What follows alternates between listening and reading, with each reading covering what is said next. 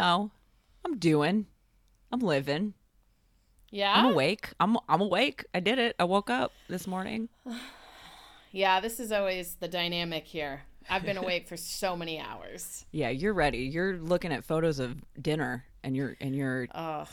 I just saw a picture of In and Out and I Yeah. want it and I can't have it. and I the last thing I even want to think about is french fries right now. Oh yeah. Well, eight in the morning In and Out.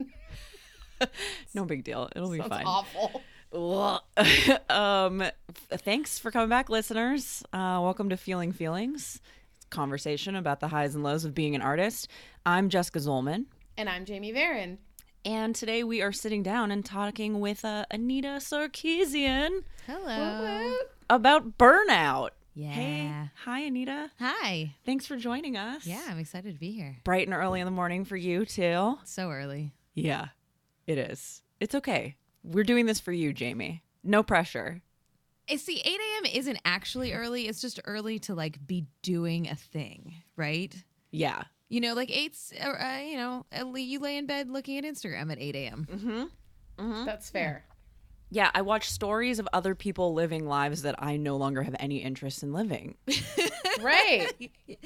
8 a.m. such That's a good it's for. description of that. Yeah, Yeah, right. I just am like, ooh, karaoke, cool. I remember when I I could do that. My 8 a.m. is watching everybody's night before in the States and texting people and hoping they're still awake because I'm like, human contact. Hello? Yeah.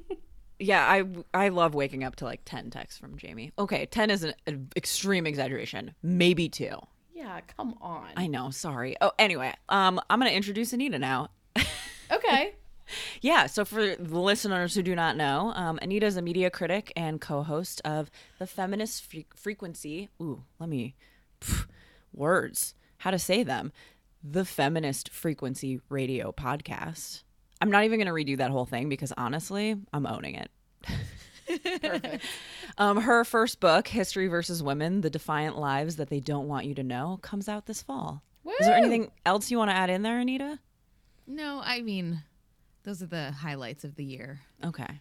Yeah. I'm always doing a hundred things, which is why we're talking about burnout. Yeah. well, before we get into it, um, I think we're gonna start with our highs and lows.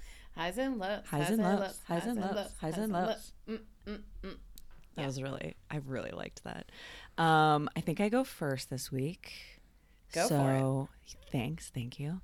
Um, my high is that I saw Janelle Monáe last night. What? Who'd you see Janelle Monáe with? It was with you, Jess? Anita. It was with you. Full disclosure, Anita and I are very good friends. It was with Anita. Um, it and was. Jamie over here had FOMO, so Yeah, don't worry I mean, about it. honestly, I kept thinking about how badly I wished you were there because Son of a bitch. I know I'm sorry, but like mean, also the thank you, Greek but- theater is like our place. Like if you go to feelingfeelings.co and you scroll down, there's a photo of Jamie and I at the Greek theater. We like concerts there. Um, it was Yeah. so I missed Pride this year because I was in Arizona helping take care of my mom, and it kind of broke my heart a little bit. Um, and I kept saying to Anita, Janelle's concert last night made up for all the prides that I've ever missed ever in my life. It was the queerest. It was so ugh with the pussy pant. Oh my god, it was so good. It was incredible. So that was my high. Like just left with a big old smile on my face. Um, my low is that um, the other night Dagger, because he's a dog and he's tiny and he's ten years old, had to go to the bathroom at three in the morning, and you know, like a good dog mom, I obliged in a tired stupor with no glasses and. By the time I walked out the door, I realized I also had no pants on. Sexy. was just wearing underwear. I mean, I, yeah, I had like a, a like a like a sports bra and like a shirt on, but just underwear. And it's a full. It was a full moon, so it was like pretty bright on our street.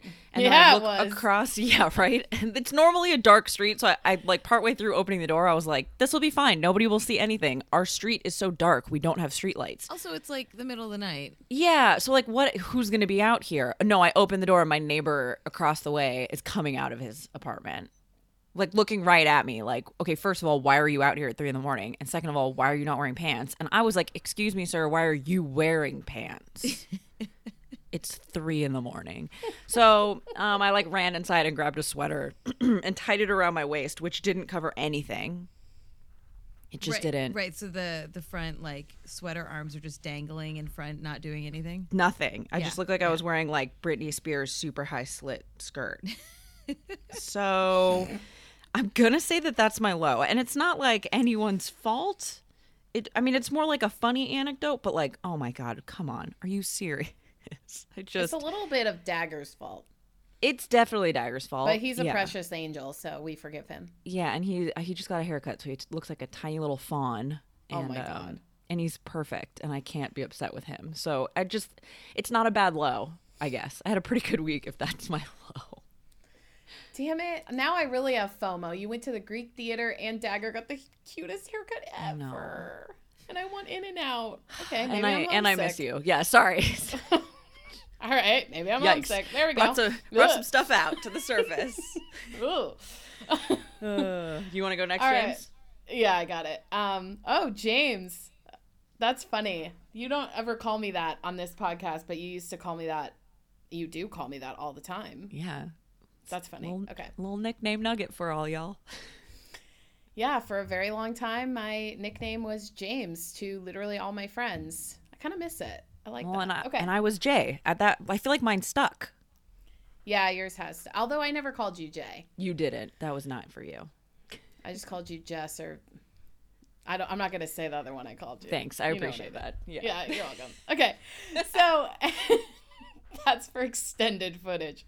Um, all right, so my highs and lows. Okay, so my high is that um, I've been watching a lot of really good TV lately, or uh, I wouldn't say it's TV. It's more Netflix because all I get in France is Netflix, um, or like French Grey's Anatomy, which uh, in France. Grey's Anatomy is always on. It's It the weirdest thing. Way more dramatic. I just pictured it in my head, like Grey's Anatomy in French. It's intense. It's French. It's dubbed in French, which is like really strange. And no matter what time of the day, for some reason, Grey's Anatomy is always on. I don't know. I don't know this system. Anyway, so I watched Hannah Gadsby's Yes. Oh, comedy special, which was. Ugh. Can we even call it a comedy special? No, it's That not It's a just co- a special. It's just a Ugh. special because they are the most special, special. human on Ugh. earth. And like honestly, I was not expecting How to much have did you sob? so much. I Ugh. cried so hard. I was not expecting it. No, It's I brilliant. really wasn't. It's so it's truly brilliant. brilliant. Yeah, it's it's ugh, perfection. Yeah. So, and then I also got into One Day at a Time and binged both seasons. So that's already done. I love Rita Moreno. She's my icon and idol. And my low is that this week I have definitely been in my phase of I hate social media and I hate everything. Um, probably because there's a lot going on in the world. So it's, We say that every week, and that's my fa- new favorite yeah, thing. We do. The And- new theme of this podcast. There's a lot going on. There's a lot going on. And we don't even need to be specific because we just no, know. you know. You know. So I am very, I hate everything and especially social media. And yet I'm still on social media, which feels really counterproductive. Um, so we one could say that I am burnt out on social media. Um, and so that's happening. That is a that's a low because, you know, like my job is to be on social media too. So it doesn't feel great to feel that way. Um, but it'll pass. It always does. I'm just in the thick of it. And Anita, it's time for your highs and lows. Okay. Um, well, to avoid repeating the high of Janelle Monáe, which um, I'll just say I've seen her a few times actually, and um, this one, and I I've always been sort of like lukewarm about her her live shows. This one was just she blew it out of the water. So if you can catch her on this tour, sorry, Jamie. if you can catch her on this tour, please do, listeners. Um, but I will. So I'm in LA, which is my favorite city, and um, I my high is just being here because I love being here. But I also went to a show two nights ago um, at the Hollywood Improv called Women Crush Wednesdays. It's a comedy show hosted by Marcella uh, Arguello, and it's just a lineup of female comics every week. And I'm just that. What else is more delightful than that? Yeah, and that it sounds amazing. Yeah, and like I don't like you know I will only go to comedy shows if I know people in them or I know like what the deal is because I have a really hard time sitting in a room full of people laughing at oppressive jokes. Yeah. It's just not a thing that I enjoy doing. Yes. um, wow, and- weird. yeah, I know, right? And so um it was really great. And actually I didn't even know about it, but my friend Jean Grae, who is one of the most brilliant people I've ever met, was uh, performing. And so I just met and was introduced to all of these amazing new comedians um, that I had never known about before. And I'm excited to, you know, follow their careers. So if you are ever in LA or are in LA, check out Women Crush Wednesdays at the Hollywood Improv. Sold. Wow, none of this is helping my my budding homesickness. Sorry, JB. It's okay. I I, mean, mean, I live can- your truth, but Sure. I, but you know, you you could just go hang out at the thing with the skulls in Paris every night. yeah. Yeah. Underground. Yeah. So En- you have enjoy that. living. Oh, the catacombs. The I just thought of the name. It's the catacombs. Thank you. The catacombs. You're welcome. Very cool. Yeah. You'll never get too hot down there. That's true. I'm sure that's not making you feel any better at all, but that's okay. Ugh. It's okay. Honestly, I think I also miss you so much, Jamie. It's like just having these conversations, picturing you inserted into. I for okay. Well, let's keep moving. Uh, Uh, yeah. uh, Sorry. So my uh my low. What is my low? Oh, my low is that I'm burnt out. Uh. Da da Yeah. da. Uh. Welcome. Um. best best segue. So when I I travel a lot, um, and I was just on the road for about a a month, and it was like a big international trip. Um, when I get back from those trips, I not I don't I'm not trying to brag that I go on these trips. I just sorry, I know I just realized when I said that out loud, I sound super obnoxious. Um, but when I get back from these trips, I tend to get post trip blues and get a little bit depressed and um coupled with you know coming back like I'm working while I'm on the road, but I'm not necessarily doing the job that I do when I sit at my desk. And so there's just like piles of stuff to catch up on. And it can be really overwhelming um, and exhausting. And it's really hard to motivate. And that's, you know, the, these are the moments where I realize that I'm just like doing a little bit too much all of the time. Um, and so my low was just eh, having a really hard time motivating, having a hard time like getting shit done, and really just trying to fight the urge to like fall into like depressive patterns. Yeah, that was actually one of the things I wanted to bring up. I feel like burnout looks different for everyone. Um, And so I, I don't know if you want to elaborate a little more, Anita, on typically what burnout looks for you um, and how do you, what are like the signs where you know you're getting to that, that point? Yeah. Um. So we had talked about this before, and it's it's an interesting thing because depression and burnout aren't the same thing, uh, by by any means. But I, at some point when I became an adult, I realized that I was depressed, and that I was like, oh, I've been depressed my whole life. Like this is like this thing that I feel like is totally normal because I've Yeah. been this way the whole time. No one ever gave me the language to understand that. So for me, I feel like that is so intertwined with burnout in a way that might not be true for other people, although depression is a sign of burnout. Um, so I tend to, I think what happens for me sometimes is that I take on a lot of things. And uh, if there are moments when I'm like, I'm so, there's so much going on that I become paralyzed and I don't know what to do. I can't I can't do a thing because there's too many things to do and then I just sort of dissociate. And for me depression manifests a lot in like binging television and just like sitting on the couch for hours watching something. Um I'm not one of those people who like feels super creatively motivated when I'm depressed. Like I don't understand that whole thing. I I don't know what that means. Like when I don't feel well or I feel really like down, it I don't want to do anything. Um, so for me, it looks like that. Sometimes it can manifest in insomnia. Sometimes it manifests in sleeping too much. Um, you know, it, it messes with my eating habits. Um, you know, just and again, these are also signs of depression. So for me, they're really, really super intermixed. Jamie, how about you? So I've been thinking about this, and I think that in my 20s And like up until maybe a couple years ago, I would just burn myself out into like I couldn't even stop. Um, and then I just like I was physically forced to stop.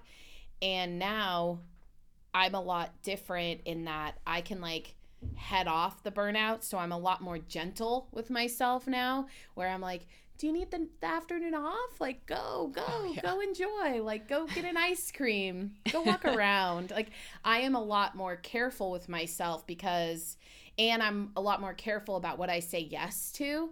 So sometimes I get like, I have anxiety because I have like extra time.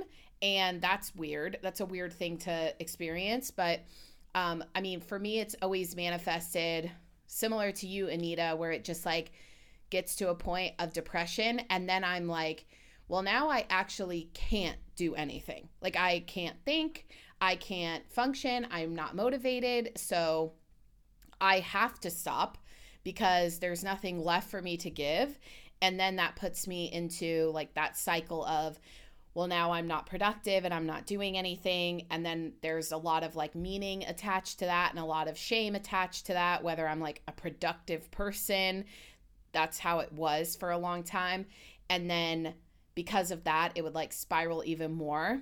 So it really just like, I never had the tools or the know how to be like, maybe take care of yourself before the burnout point. Like, you don't have to run straight into the edge of a cliff and like stop yourself right before you're gonna fall off. Like, it's okay to be like, let's take some small steps and, you know, maybe not drive yourself into like a catatonic state. Um, I mean, I don't know that I ever got that extreme, but that's kind of how it felt sometimes where I was just like, I remember my past self being able to do things, and now I don't want to do anything.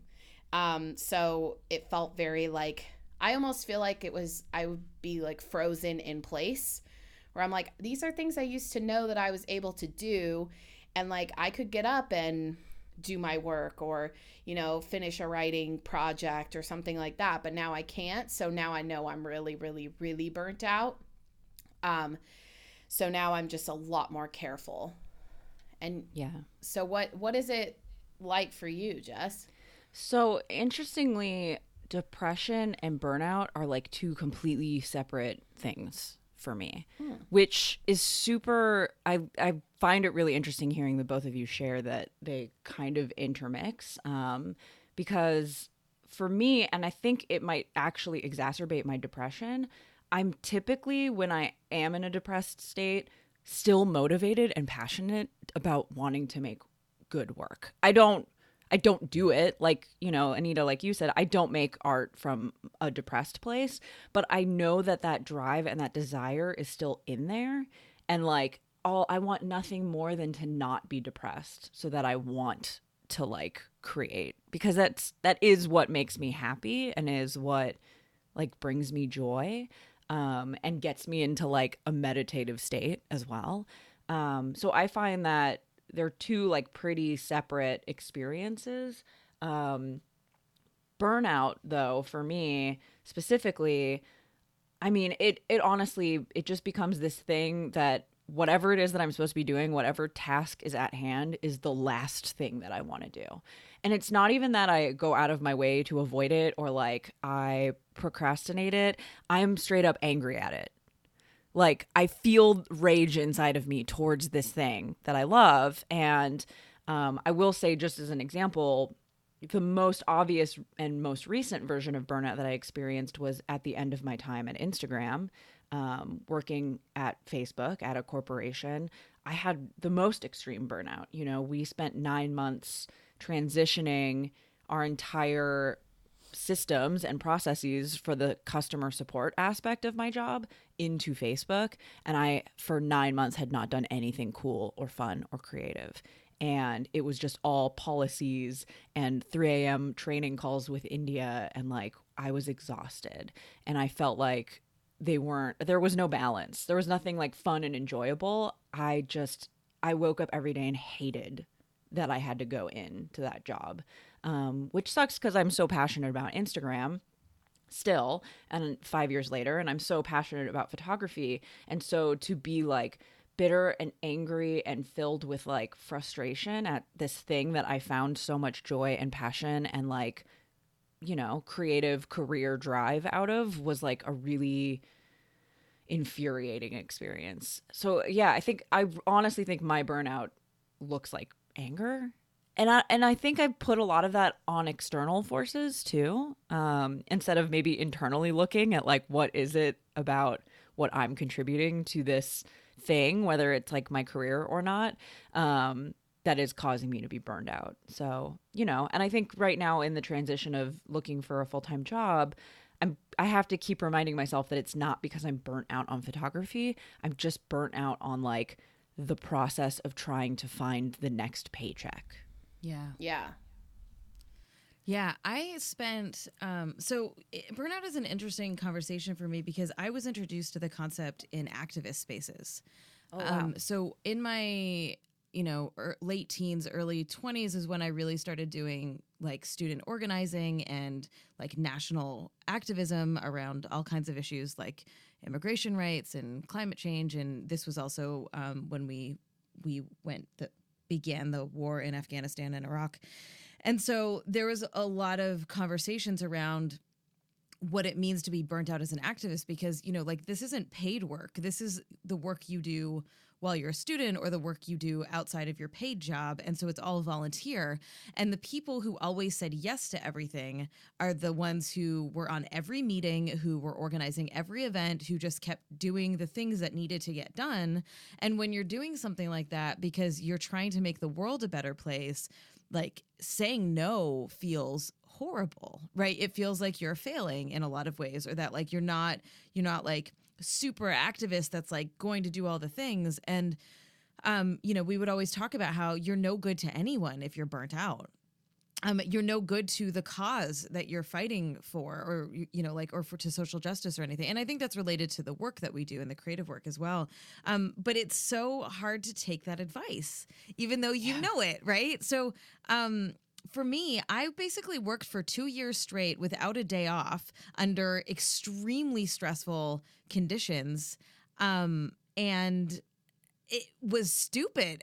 like it was just it was so debilitating and my health like just deteriorated and I got more and more depressed and like it wasn't it, it I felt like all of the external factors that were driving me to have to work nonstop um was public pressure in a lot of ways and I didn't realize then that I could just be like no, I get to control this. I get to have a say in in what is asked of me and what I put out there. Um, and I know that now, but I didn't at the time because I was still young and sort of new to all of this. And I think that the um, Jamie, you were talking about like saying no to things, like learning about not taking on everything if you can, and also scope right? Like for me my issue was scope that i i created this it's a project about the representation of women in video games that received an enormous amount of backlash and so it needed to be perfect.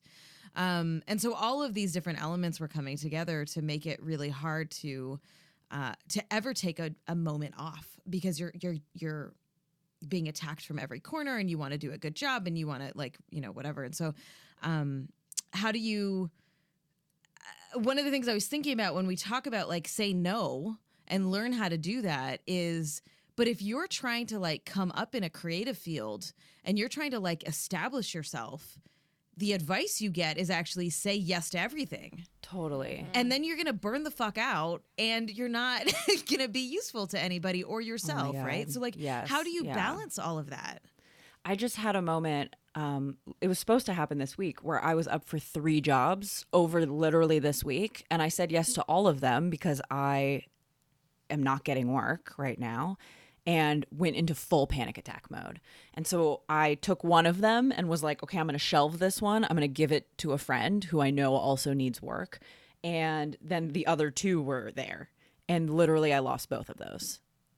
And the one that I like, you know, sent to my my bud, they're now on that trip. And it happened. And I'm like, oh, okay. So I tried to say yes to everything. And then I ended up getting myself in a situation where I have no work right now. Oh my god, that's so frustrating. Cool, cool, cool, cool, cool. Burnout, I'm telling you, it's that burnout. So I'm just like, all right. The say yes to everything gave me like extreme amounts of anxiety where I just was like, what am I doing? Like, that this is not good for me. This is not healthy. This is not, I can't do this. And I think I wanted to bring this up.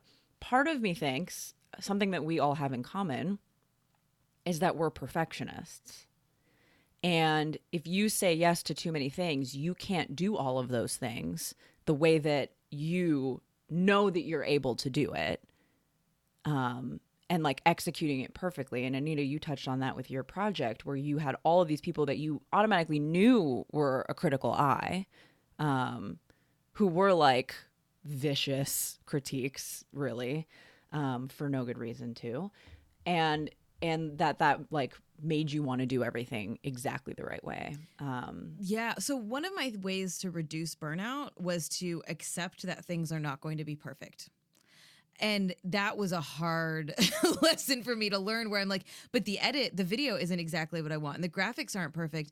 And one of my one of my signs of burnout is when I stop giving a shit about. So like it's this awkward balance where I'm like I need to not be a perfectionist to not get burnt out and frustrated, but I also um, realize that when I just kind of give up and I'm like, eh, whatever, which is the state I'm in right now. So some of the stuff that we're doing, I'm like, it's fine, whatever, I don't care. Um, which I'm just like, I of course I care. I'm just burnt out. So like, that is contradictory. yeah.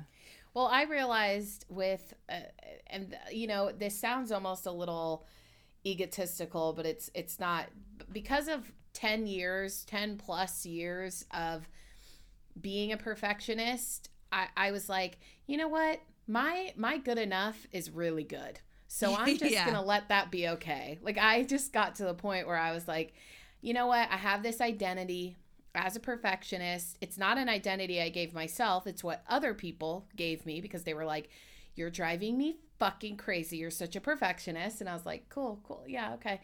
Um, I'm like, Does that mean I'm good at what I do? Mm, okay. Yeah, that's true. But I like have let myself off the hook with that because I'm like, the things that I do, they're like, I think they're good enough, quote unquote, but really they're really good and i need to like trust that i don't need to make myself miserable in order to like do my quote unquote best work because that was also a story i was telling myself as well about being like a perfectionist and you have to be this like this this really like tortured type of creative and everything. And i was like no i don't need to be like that. Um my most recent experience of burnout was my writing career. Like, I had spent, I think that I had been writing on the internet since the days of like Xanga and LiveJournal.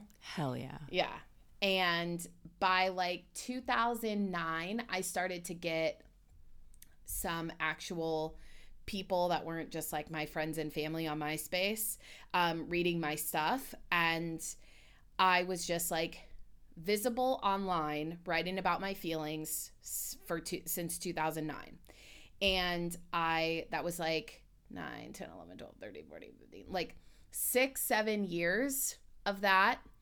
And then I got a job doing that for, uh, like, I stopped doing design in order to write full time. And then I got a book agent. I've talked about this, but it's, I had all of these things in place. And yet I was so anxious all the time. I felt like I'm going to fail. I'm going to fail. I'm going to fail. I don't even know what it looks like to fail, but somehow I'm going to fail. And um, I got so burnt out on just like writing about how I felt, my feelings, that I had to take a step back because I was like, if I'm burnt out now, how will I feel two years down the line when my book's coming out if I do a book? I will feel ridiculously burnt out. And I don't want to feel that way. Like it was an active choice to say, I would rather have my mental health and be a joyful, happy person than to have my name on a book in a bookstore somewhere. Like, I, and I don't think people are going to buy a book from someone who's like a crazy, frazzled, chaotic mess. Um, and I was like, this isn't worth it. And that was a big thing too, where I was just like, because I think with burnout, it almost gives you like a ground zero. It's like, well, you're burnt out. Like you're, you cannot do this anymore the way that you've been doing it. So now you have to intentionally choose what you're going to do next because you're you're at like a rock bottom with this, which is like kind of good in some ways. It gives you like a chance to reevaluate. Um, but it was I mean, still to this day, sometimes I think I'm like, I'm going to get back on a writing schedule. And then I open up um, like a writing document and my heart starts to race because I remember how much I was, how deep I went into like, nothing else matters except writing. And I was like, that made my friends and family and my husband feel really good and like my whole other things in my life that were important. Like, yeah, you have like creative PTSD. I honestly think that I do, and I don't take that lightly. Like, I my I get like anxiety and stress when I start to think about like getting back into writing. Um, I have to kind of like sneak up on it. Like I was on a train like about a month ago, and I was like, "Oh, this sounds fun! Like get out the Google Doc," and I kind of just like like eased into it a little bit and then I was like, okay, put it away. Go away. Don't like it was I was just like, don't scare it off. Um yeah, it was it's weird. It's very weird. Like I I start to get into that. Okay, 9 a.m. Jamie, get into the because that's what was my writing time, and I wrote so much, and now I'm just like, it's not time. It's not time. Yeah. I know for me, I, I like how you said that um, not perfect is actually really good because I find myself having to also remember that when it comes to my client photography. Um, that if I go all out and I like invest my own money and I like build these crazy things and I hire mo- I just do all of this over the top stuff for a brand. That's almost always when the brand will come back to me and be like, "Ooh, we don't like love this part." like this part is not perfect. Could you like change it? And i'm like you mean just shoot everything all over again that cost me hundreds of dollars? Um and then if i just like go into it being like just clear your head. Just create whatever comes to you. Like obviously there's some pre-approval but don't don't go like above and beyond nutso um that's always the ones where the clients are like this is perfect we love it and i'm like what really this you like this that's perfect okay Right? cool. I guess. so yeah, and I, I like really struggle with that because it's like okay, not to me, but I guess I my it's like a combo of imposter syndrome and like and perfectionism really. Yeah. Like um you know how, how we talk about like as a culture it's like stress is bad for you right? Yeah. but like burnout is chronic stress. Like Yes. that's exactly what it is and and stress is the state of thinking that you are under attack. And so i think about that with this stuff too right? In terms of like the actual cost to our bodies. Yeah. um, you know, one thing that was really uh, important for me to learn was that when so when you're stressed, you you have increased cortisol levels, the hormone cortisol, and one of the things that happens is that you uh, all of the inessential functions uh, are, are gone. Like you don't, they don't work anymore because your body's under stress. So it's the fight, flight, or freeze, right? Um, Yeah. One of the first things to go is your memory.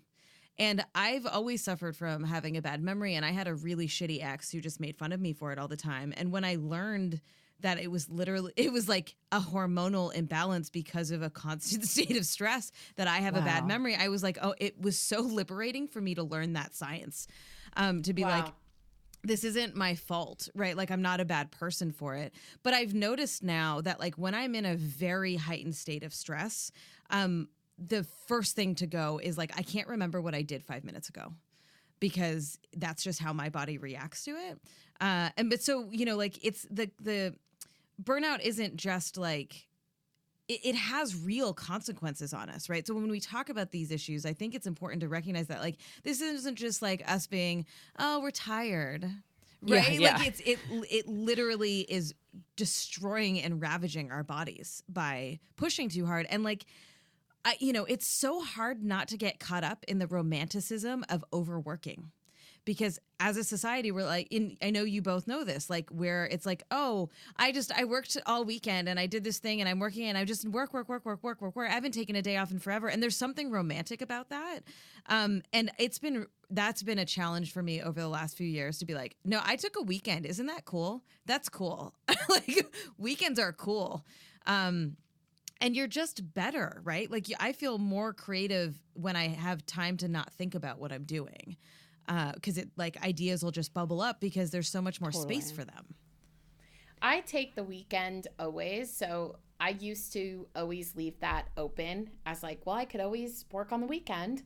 Um, and like, of course, for a while I was, I was caught up in that like glamorization of, I'm so busy and I always have so many emails and blah blah blah blah blah like that kind of stuff. Um, but I have since decided that like I need that weekend off.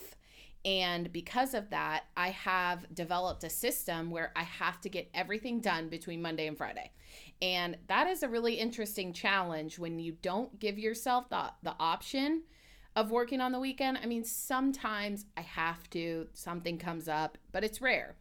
And I found that, like, my whole system of doing work and living my life changed when I was like, I will do anything to avoid stress. I will I will change my whole life if it means I can avoid feeling most of the time that I am not stressed and anxious. And it like fundamentally changed everything and this year um, and the last year were like the best in my business and financially because and i was like working very very normal like very normal hours. I never got burnt out. I just like decided that i was not going to be stressed and i was going to let things be easy. And sometimes it's not as easy as that. Of course things come up but that really changed a lot of it because you're right anita like that stress is first of all it's not that it's just like kind it's not that it's just doesn't feel good. It's actually so so unhealthy to be that stressed out all the time. Like it puts like what you were saying about how it puts your body into a state of shock. I mean i was just like accepting for so long all in my 20s in my early 30s i just accepted that i was going to be have anxiety like 80% of the time like how I just accepted that as reality, as what it took to be ambitious, as what it took to like make good money and have my goals met and all of this. It was just like the price you pay is constant anxiety and stress. And I was like, I don't accept that anymore. I need a new paradigm and I need a new way of doing my life and business. Yeah, I had to go to therapy when I worked at um, Instagram, actually in the early, early days when they were like full startup, to learn to manage work life balance because I was having so many panic attacks. And, and I just had no idea why. Like, I didn't understand why I would like engage in a thing and have a panic attack. I would get a text and I would have a panic attack. Um, I mean, I was working nights. I was getting texts at three in the morning when servers were going down, and I was working weekends. There was no, there was no like line or distinction, you know. Especially once text. I mean, text messaging like really shifted a lot of that too. So essentially, I was always accessible, and you know, like I got it. I worked at a startup.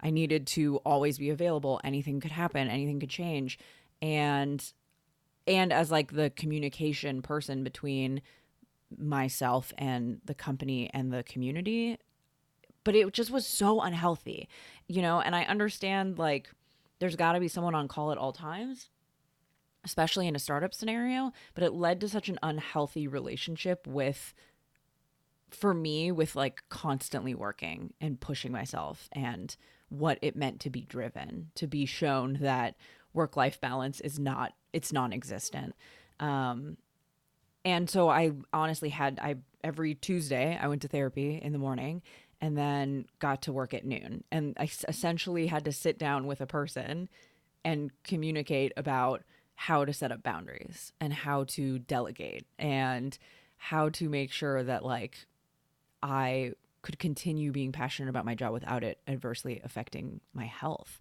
Um, so because of that, I now super value my work life balance. Um, you know, if it's after, unless I have a photo shoot set up or planned, typically like dinner time and on, I'm I'm done. I'm like not editing photos. I'm not at my computer responding to email. Um, I don't respond to email on the weekends. I just I had to learn to set up those boundaries so early on in a startup scenario that I feel like it led me to be a lot healthier when it comes to like freelancing and running my own business. But I still like trip up, you know, I'll still get like some urgent email on the weekend and it totally triggers that like fight or flight reaction in me. And I I just kind of can't avoid feeling those feelings. So I just feel them and then respond and then say, hey, if this can be handled on a Monday, at least in private text to my agent, that would be amazing. like if I don't have to be involved in this, let's do that. So, well, so I think it's interesting because you and I, for now, until you know your work changes, um, you're going to, like we're both working for ourselves. But Anita, you don't really. I mean, can you explain and go into like what your day to day is like and what you really do? It's a good question. Yeah, I often am like, I have no idea what my job actually is.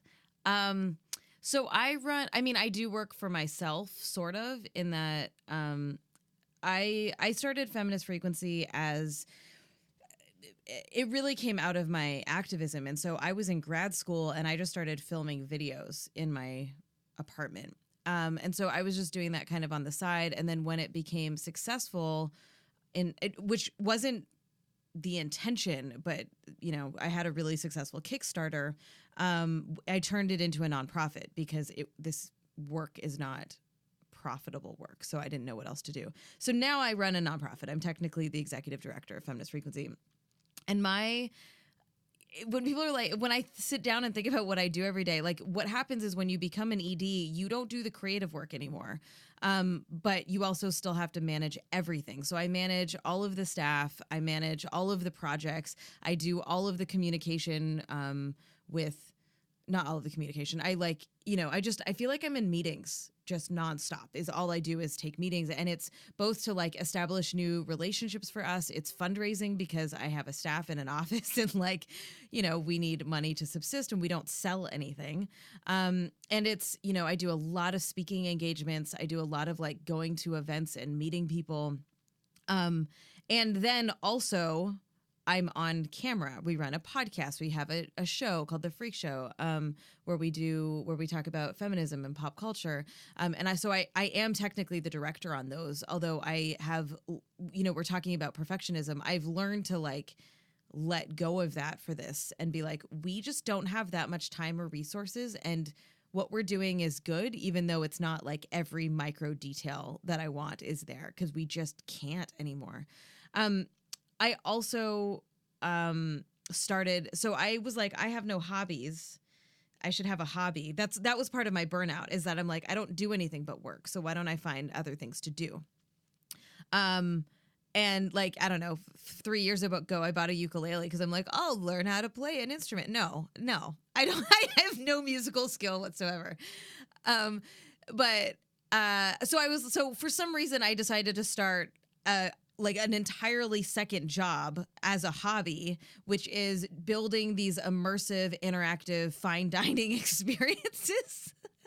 and uh, so I started doing that.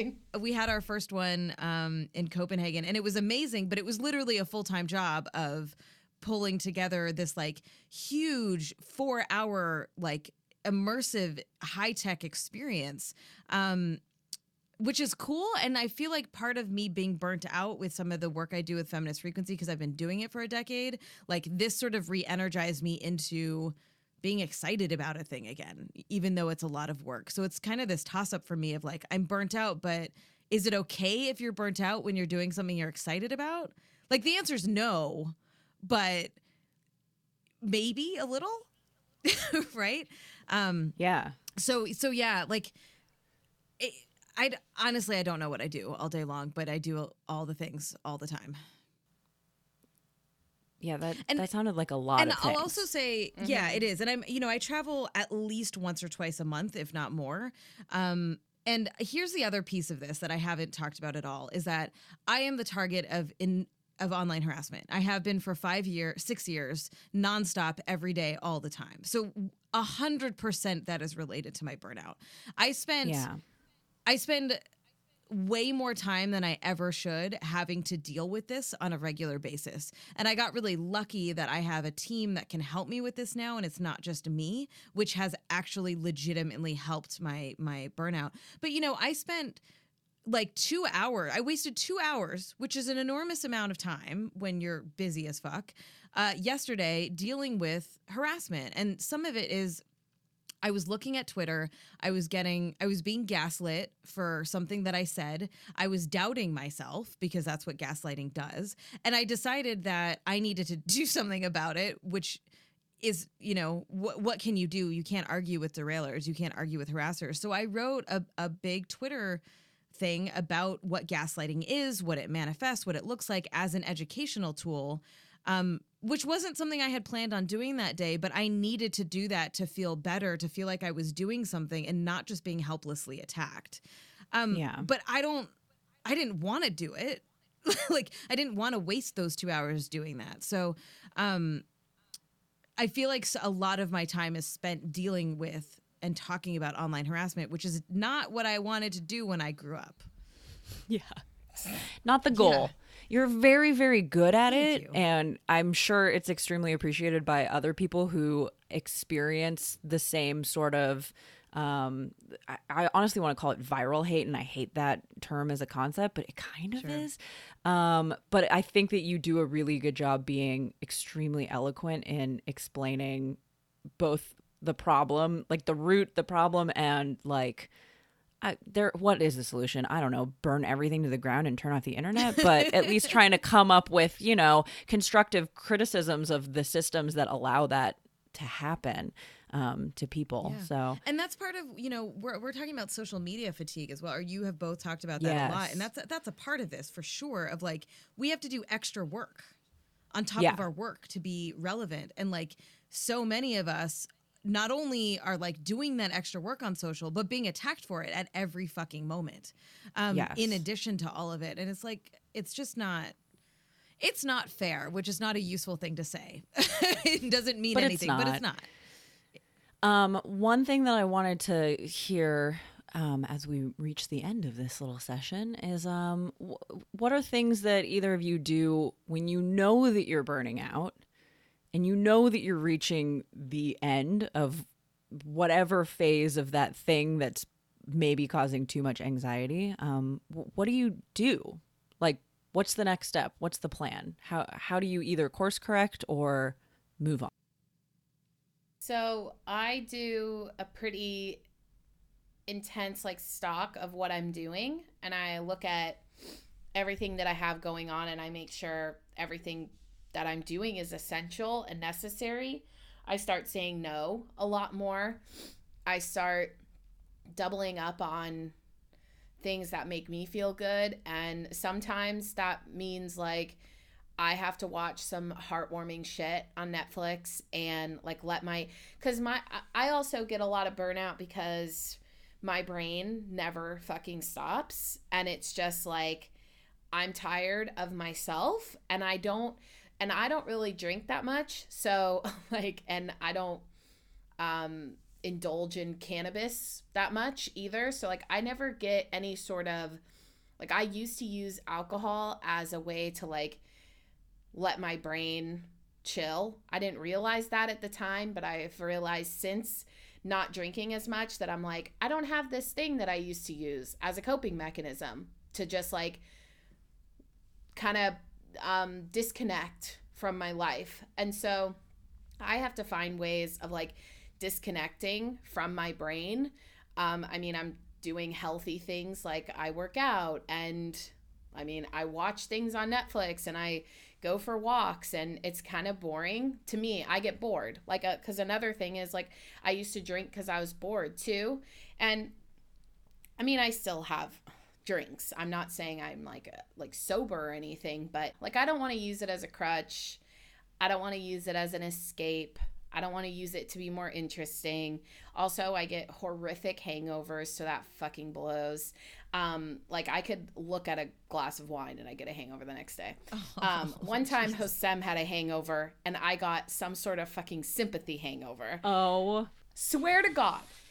I was like, this is some serious bullshit. So yeah, I do a lot of like self care type of stuff, and also just in general, like I I baby myself sometimes. Um, like I I go and take a book to the park and like give myself permission to just not need to fill every moment with product like productivity because I know that if I give myself that, I come back refreshed. It's not like all of a sudden a month will go by and I haven't done anything. It's usually like I need an afternoon for fuck's sakes. And so it's like I it not to I say that to myself because I'm like, "Jamie, relax. Like you can you can take some time."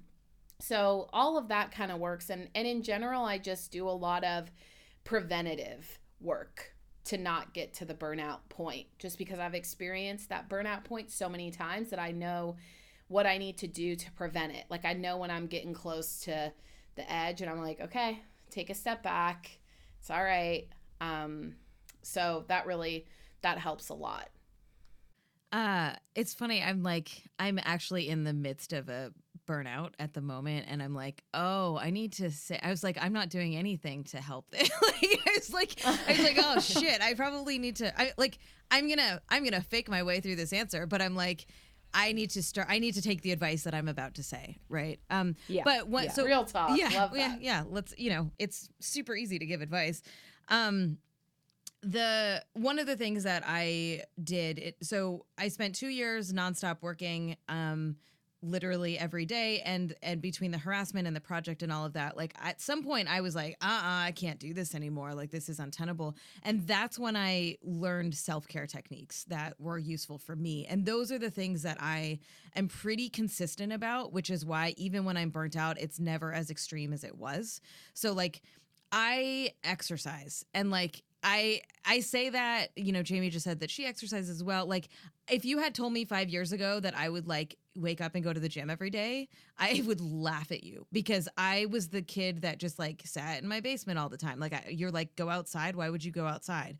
Um not only do I exercise, like it's it's such an important part of my mental health and stability that I will make the time. Like even when I'm really busy, I will tell my staff like this hour I'm going to the gym because I need I need my body to feel that way in order to like be uh more more emotionally and mentally stable and be useful to everybody. Um so that and like going outside and being in nature and one thing this year that I've really sunk in and I think it has to do a lot with like the current state of politics and the you know just the heightened level of outrage that we're all in um, which is also its own form of fatigue and burnout on top of everything else is that like i'm finding connections with other humans in ways that i had never had before not sorry not never had but i'm valuing them more. I'm much more open to making connections with people at conferences and events. When i'm traveling i will make it a point to see my friends and be like it's okay that i'm going out and not sitting in my hotel room and working. Um and having these these really special moments with people and having like a good time over a good meal or whatever it might be has helped me a lot in situating like it's okay to do that and not only is it okay to do that that human connection is why we exist right like that is Yeah. why we live and why it's worth doing this work and why how we will continue being able to do our work Definitely. I, I think I have really similar approach in terms of my burnout. Like my biggest thing is my peers and my community. And I try to not make it like a misery loves company scenario, but being surrounded by people who are also in a similar place as me, where we can just look at each other and like share our anxieties and share our fears and then like breathe a big sigh of relief. Being like, oh, thank God I'm not the only one feels really, really, really yeah good. And Um, I think my other way of, at least when it comes to my photography, um, pulling myself out of that burnout um, space is I honestly get really high and I look through all of my art books. And it's like the nicest, most enjoyable. I will sit in the middle of my office on my nice multicolor rug and I will just open like five of them. And I'll be like, okay, James Turrell, help me out here. Like, what's going I need to see all of these artists who I admire and what they're doing and get inspired and then like not create a big project, not like come up with this huge conceptual thing that I then need to execute based on it. I just internalize it and I go out into the world with like a different perspective and feeling a little more balanced and centered in like my passion. I love that. I do too. That is so I wanna great. do that Can- with you guys right now. I know. I'm like, can we? Can I? Can I just come over and Yeah. do that? I mean, you're you are spoiler, you are already here. You can just you can just do that. So Anita was trying to save my feelings. I know. I, I really was. Sorry, Jamie. Um, okay. I can I add one more thing really quick that I just thought of that Of may be useful to folks because it's something that's newly in my brain is I've always thought of myself as an extrovert because I'm I am good in social situations. I can be in I can walk into a room and be fine. Um but it doesn't mean that I'm an extrovert just because I can do it. Uh, and that I only realized this over the last couple of years that like I need alone time to recharge and I need to like leave a party when I'm done.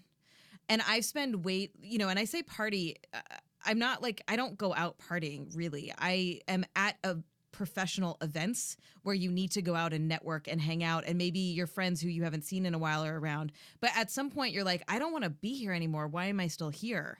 And I used to push through and stay all night and now I've learned to be like no, I need a I need recharging time, you know? Um yesterday before I came to hang out with Jess, I was like, I know I have more work to do, but I need to just watch a show. I need to just lay here and do this thing for me right now. Um, because eh, I, I need to check out of my brain a little bit. Um, and so understanding when you need to recharge and versus when you're energized by other people is something that I think is a hard balance, but helps a lot with burnout for me. Yeah, if you haven't heard of the spoon theory, uh, this is like I very strongly relate to that as someone who loves being around people and being social, um, but also has to say no when I'm like, oh, I'm looking at my schedule, and if I do that, I will die. Like I will not physically be able to go on because it will overwhelm me. Um, the spoon theory is basically like people have only so much energy um, and you can kind of merit that energy by how much you could fit into a spoon. And people need to like go home and recharge I their spoon. It. so like you're yeah it's like your each activity requires so many spoons and they'll only be replaced as the person recharges through rest. A person who runs out of spoons has no choice but to rest until their spoons are replenished. And i a lot of my friends use this term where you know someone will ask us to do something um, or we'll ask each other and it'll be like no i'm all out of spoon. I love it.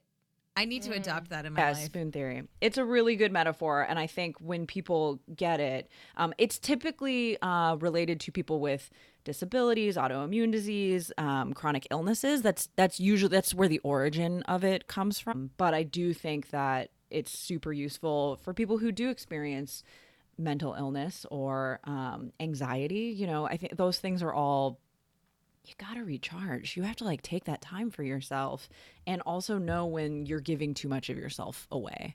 Um, and I think a lot of that knowledge and ability comes with self reflection, which is a really hard thing to learn to do as well. Absolutely. Well, well, that was a great talk. That was Netflix as self care is really. I'm a, big- media critic. I'm like that's I can't. That's not my in my wheelhouse. But yeah, I I'm, I'm I super support that. I super support that for other folks. Yeah, yeah. Um, thank you so much, Anita, for coming on and talking with us and sharing your feelings on burnout. And I, I hope that you are able to, you know, find a little relief. Thank you. I love your podcast, and I'm so excited to be on it. Yay. Yay! Thanks, Anita.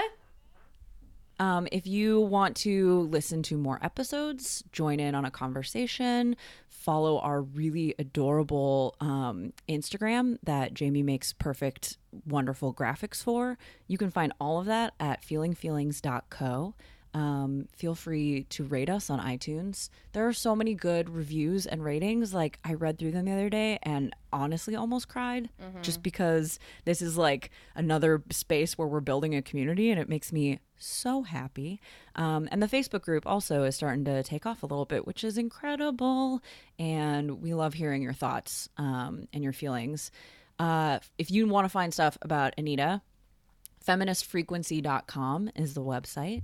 Um, and she's at Anita Sarkeesian on Twitter. We'll link to it in the description of this podcast. Um, Anita, are there any events that you want to promote coming up that you have? No. cool. Just, just follow No me on problem. Twitter and you'll I'll uh uh, things will come up. My book comes out October 2nd. There'll be a book tour if you're interested. Uh, and it's we're, we're trying to tell the stories of women who've been written out of history. So, you know, check that out. It's also available for pre-order right now if you're interested. Yes, buy it. Buy it for all of uh, every child that you know. I feel like that's important. Let's let's get these youths. I mean, they're on it. They're already on top of it, but just do it It's anyway. got awesome graphics, so there you go. exactly. All right. Thank you for listening. Um, please, everyone, pray that Jamie and I don't burn out from doing this podcast. Uh, we won't. We won't. It's too. It's too much fun catching up. And uh, yeah, that's it. Bye. Bye.